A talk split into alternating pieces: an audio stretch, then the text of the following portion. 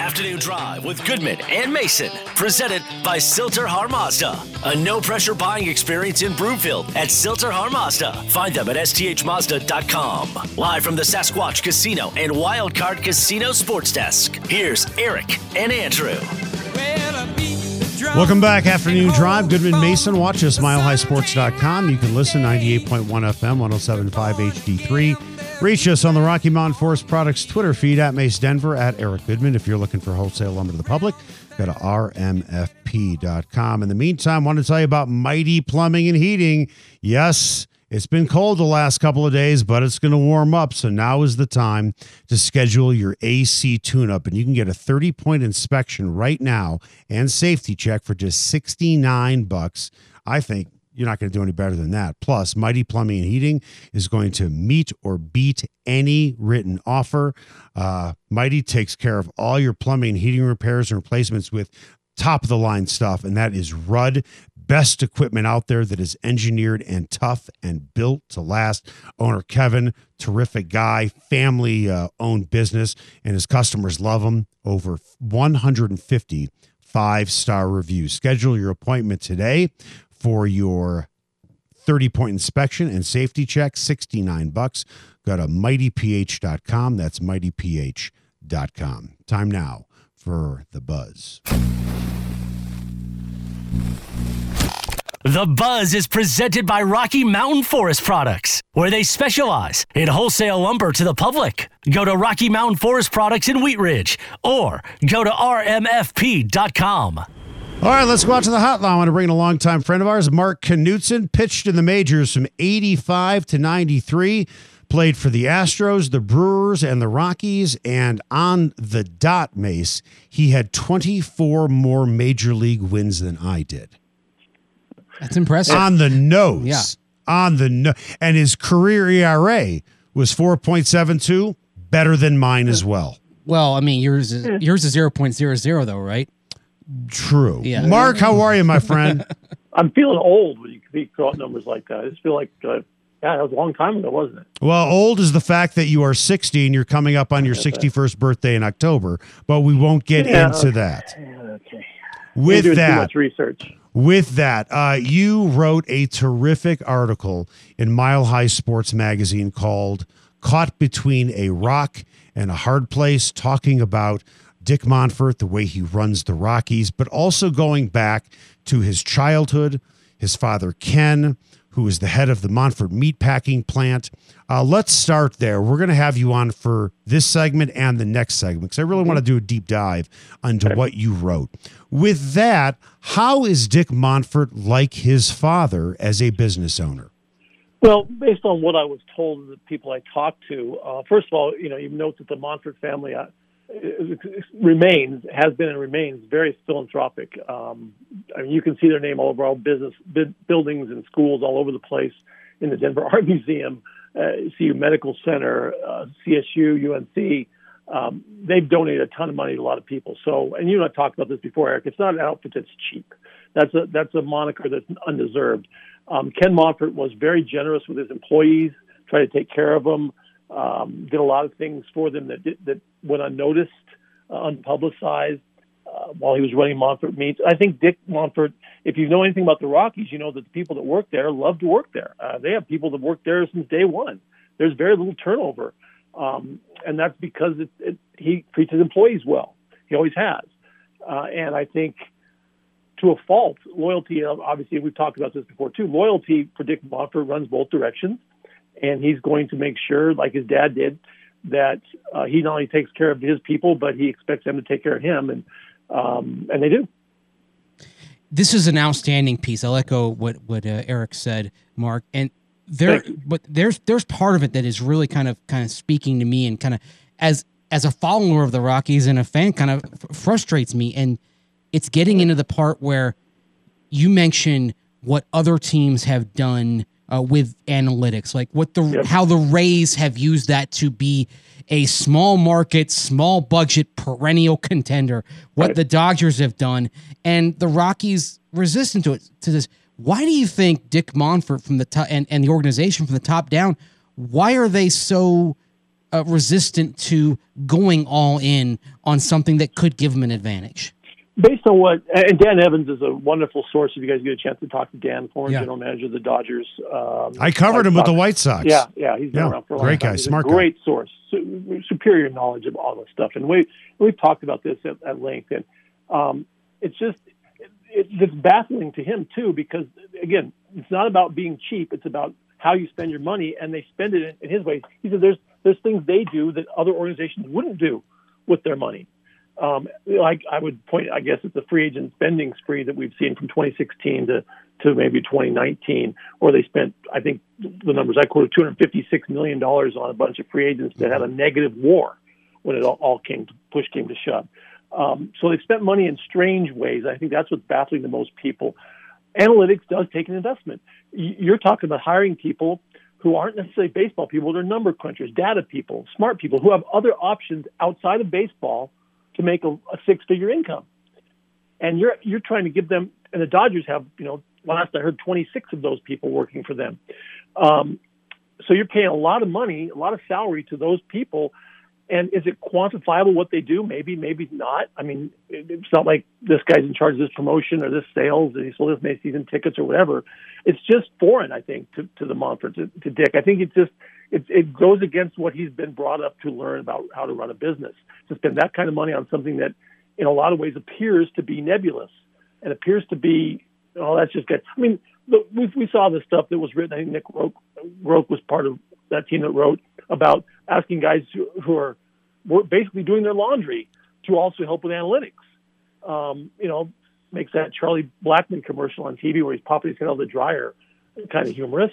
Um, but you can't have someone who's not trained in this area give you the right information. And the way Dan put it to me in the, in the article was, it must be strange to wake up 365 days a year and know you've got less information at your fingertips than everybody else in your industry because they just refuse to to go that way. And I think Bridich deserves some of the blame for this too. And we've, you know, none of us are, are Bridich fans at this point. He's he's proven to be stubborn and set in his ways and and arrogant to the point where he thinks he knows more than everybody else. There's general managers who, who who've said that he acts like he knows more than they do when he walks into the room with them. Um, that's not the way to do things. I don't think. I don't think. I think that kind of mindset leads you down a path of self-destruction. And but unfortunately, Dick is comfortable with Jeff Bridich. He that's his guy. That's the guy who's doing the things he likes the way they're done. He knows what's going on. He's comfortable. He's familiar, uh, and it's just it's, it's not working. And I, I I think I read somewhere somebody said, maybe it was on Twitter, that the only way this is going to change is if people stop going to games. And, and the bottom line start and the attendance starts to drop off because if that starts to drop off, then the red flag goes up and maybe some changes are made. But otherwise, as Ken Rosenthal said, they're operating in a parallel universe and they're probably not going to make any changes. Uh, you also did a terrific interview with uh, our friend Jason Hirsch. Um, he had an interesting quote about Dick Monfort being the owner and the president. This is Right. what he told you. That doesn't ever work because a president is supposed to spend money while an owner is supposed to save money. While the owner is also the team president, he will always side with saving money. But here's the funny thing that's not true. Well, In this it- case, it's not. Yeah, it, it's strange, isn't it? It, it, it that that statement in, in and of itself should be true. Uh, but Dick has again has spent money in strange ways. But he's always been a guy who has, has believed in, as his dad did, this year's revenues will equal equal next year's payroll. So if Can we'll I, make it? Mark? Can I cut you off real quick Sure, because I want to bring up this point because you've said this a few times. I don't believe Dick Monfort spends money poorly, not one bit. He doesn't spend money poorly. What he does is he has a guy like Jeff Bridich who is a stockbroker, and he keeps More handing his stockbroker millions of dollars and the stockbroker but keeps buying stocks at 50 and they keep sinking to 5 bucks. Yeah. His problem isn't that he spends money poorly. His problem is is that he has hired the wrong guy to invest for him.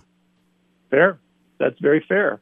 Um, a guy like Andrew Friedman, who runs the Dodgers, um, came from Tampa Bay, learned the small market way of doing things in Tampa Bay, The Dodgers, if you remember, before Andrew Friedman were on a spending spree. They were getting all these guys from the big trade with the with the uh, Red Sox and Carl Crawford and all those guys, and, and they had this enormous payroll and they weren't winning. And Andrew Friedman comes in. He says, "Well, I got a formula to win. If you can win with a small budget, you can certainly win with a big one." And he's proven that to be absolutely on point because they've invested heavily in the analytics. And if you think about, you look at the Dodger model right now, and that should be what the Rockies are looking at. Most of the guys, the great majority of those guys are homegrown. And in right. the case of a Mookie Betts, he came by a trade, not a free agent signing. They don't throw money. They get, they got Trevor Bauer this year. I, who knows if that'll turn out to be big, but most of these guys they get they acquire they're pretty careful about it. They don't just they're not buying a world championship. It seems like, and what's the guy's name? This McKinstry, the new guy. They have an impact rookie every single year. Every single year, somebody with the Dodgers, whether it's a a uh, Will Smith or Verdugo, who they traded for Mookie Betts, or obviously Bellinger and those guys. They, I don't know how they do it. It's obviously player development, but they have an impact rookie every year. The Rockies should be able to do that right? They should be able to draft and develop because they have a higher draft pick than the Dodgers do every year. They should be able to draft and develop and use analytics to, to make those choices, and they've just chosen not to to, to spend their money or give their money, to, as you said, give them the, the reins to a guy who doesn't know how to spend it. Well, I can tell you right now, I'd rather have Jeff Bridich do brain surgery on me than actually go into the next draft for me. Mark, yeah. you're going to stick around through the next sure. break. Want to continue sure. this conversation? One thing I want to talk to you about is the story about Dick Monfort and the day Nolan Ryan was interested in working for the Rockies as the team president. That's next. Why you mad? Fix your face. Ain't my fault they all be jacking. Keep up. Players only. Come on, put your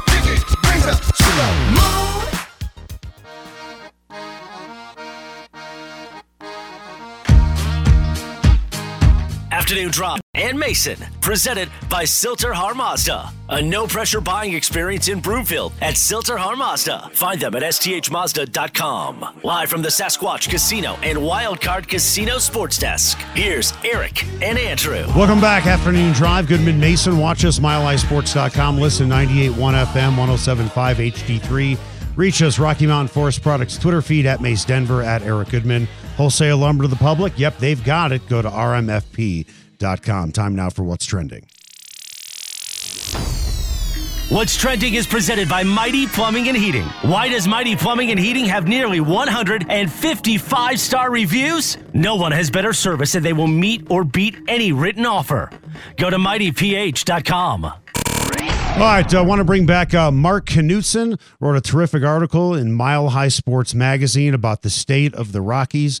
Uh, Mark, longtime pitcher in the major leagues, and uh, he also did something that I never did uh, as a major league pitcher. I never beat Nolan Ryan, Roger Clemens, and Randy Johnson. Mark Knudson did. With that, Mark, we're going to play a game that I just made up called Good. One Sentence. Each okay. of you, Andrew and you, have to answer this in one sentence, and then I will give you my one sentence in the All form right. of a question back to you. Okay. The question is this What does Dick Monfort need to have a successful baseball team? Andrew, you go first. One sentence. He needs to have the self awareness to realize that he is the problem. And that leads to him stepping away from day to day control of the organization as president and handing the reins to somebody else and letting them do their job, very similar to the realization that Ted Turner had in 1986 running the Braves. That's either a really long segment or a sentence or one hell of a fragment. That, Mark, you're next. I would say, um, here's my one sentence. Dick Monfort needs a new majority partner. Okay. okay. Short to the point. Yep. Mark, I'll give you mine. Okay. And I think mine is better than both of yours. Of course you do, because. No, I do. And you're, you're both going to agree. But Mark, you're especially going to agree. You know what Dick Monfort needs? An intervention. Well, yeah. He needs an intervention like an alcoholic who doesn't realize he has a problem. He needs to be shown that he does and he needs to do something about it. So to Andrew's point, I he needs to have the intervention in order to do what Andrew just said. I'll be happy to help. And that but who is around him that can gather in a circle and have an intervention for Dick Monfort?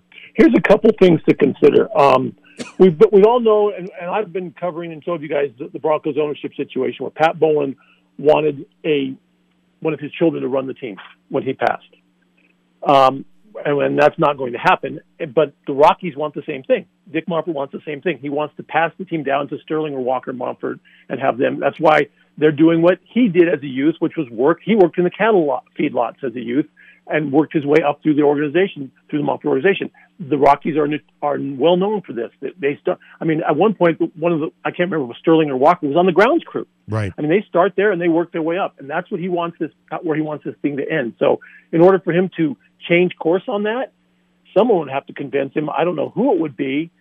Um, it's not going to be Charlie. I don't know who would be convince him that the best thing he could do is, in my opinion, is sell the majority of the ownership to stake to, to someone, and I'll use a Mark Cuban as an example, someone like that. It won't Ooh. be Mark Cuban, but someone like mm-hmm. that. Someone, some owner who wants to be a hands-on guy, can play poker with the at the big table, and is willing to take the slings and arrows and do what he's got to do. Um, Dick doesn't have the means to do that, or, or the desire to do that, um, and he doesn't want to uh, bring in somebody else to tell him what to do. I mean, you mentioned Nolan Ryan before we went off, off, off the break. I've heard the same thing about George Brett the, at one point George Brett wanted a, a job here, but I think Dick doesn't like the idea of having someone from the outside tell him how to run his business, um, which is diametrically opposite to the late Keli McGregor, who was a close friend of mine from CSU, our CSU days. Spent a lot of time with Keli. Keli was a football guy who spent a lot of time trying to learn about baseball. Would spend time on the phone almost almost daily with a guy like Jack McKeon, trying to learn more about baseball. Keli told me once. This is a quote. He said, I want to know what people outside the organization think about how we're doing things with the Rockies. So I'm always trying to get outside input on how we're doing things. Dick is the 180 degree diametric opposite of that. He's in a bubble, doesn't want to hear that from right. anybody else, wants to do things his way. An intervention would be wonderful. I just think maybe the only way for it to happen is for him to take a, a beating financially, like more than he took last year isn't, isn't his fault and isn't anybody's fault. But if this year they take another beating because they did they not sell it opening day this year? Did I read that right?